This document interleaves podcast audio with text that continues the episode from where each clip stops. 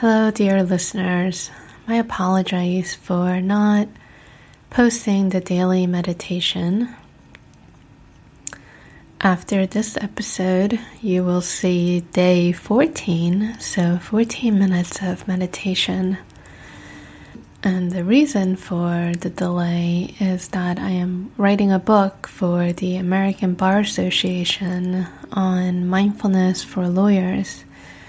It's titled The Anxious Lawyer, and it's all about bringing mindfulness to the practice of law. And it's a lot of work to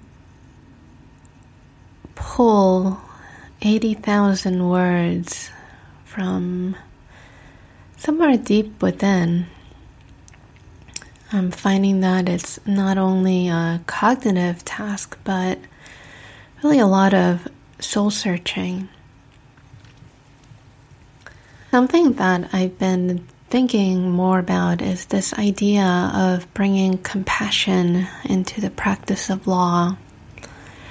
And I started thinking about this when I took the teacher training practicum for mindfulness based stress reduction and we had many discussions about bringing compassion into medicine. So, yesterday I sat down and I wrote a piece about bringing mindfulness to the law practice and why compassion is important for lawyers.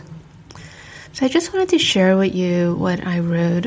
So, this will be a slightly different format than our usual meditation. And again, I would love to get any feedback that you have about any of my meditations or um, any of my posts. I can see that there's been over a thousand downloads, which um, it's really remarkable and and just and I feel so grateful that that this that what I'm putting out there is being received, um, and I would just love to hear from you. So again, my email address is smile at theanxiouslawyer.com. Again, that's smile at theanxiouslawyer.com. So the piece I wrote is titled Why Compassion Matters to Lawyers. I'm sitting with my client who is grieving the death of his wife. She died from cancer. They spent and borrowed every penny in an effort to save her life. As I sit with him, I realize how poorly law school has prepared me for this moment. I think back to my 1L torts class. In the cases, people lose limbs, die horrible, painful deaths.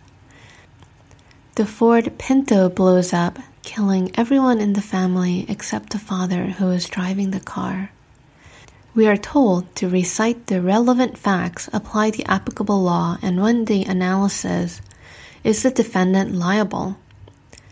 Not for a single moment do we pause to consider the suffering of the parties involved, nor do we pause to consider the impact on ourselves.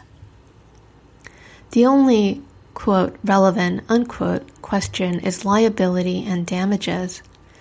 But there is so much more. How do we cope with the vicarious trauma? How do we support and work with clients in distress? Being a lawyer is so much more than knowing the formula. Relevant facts plus law plus analysis equals liability. After a decade of practicing law, this is what I know. Being a good lawyer requires more than the ability to get the facts, apply the applicable law, analyze and advocate for your client's position. It requires humanity and compassion. When I say compassion, what I mean is the ability to feel with, the ability to emphasize tapping into our own innate desire to help, and taking steps to alleviate the suffering. The next question is how do we not lose ourselves in the client's suffering? The answer is the same it's compassion. except this time it's practicing self compassion. Self compassion is our own ability to recognize our own pain. And let's be clear, it is painful to sit with someone who is grieving the loss of his wife. This is why I believe having compassion, not only for our clients, but also for ourselves, is crucial for lawyers. It allows us to care for our clients and at the same time care for ourselves. It's the one thing that wasn't taught in law school, but should be.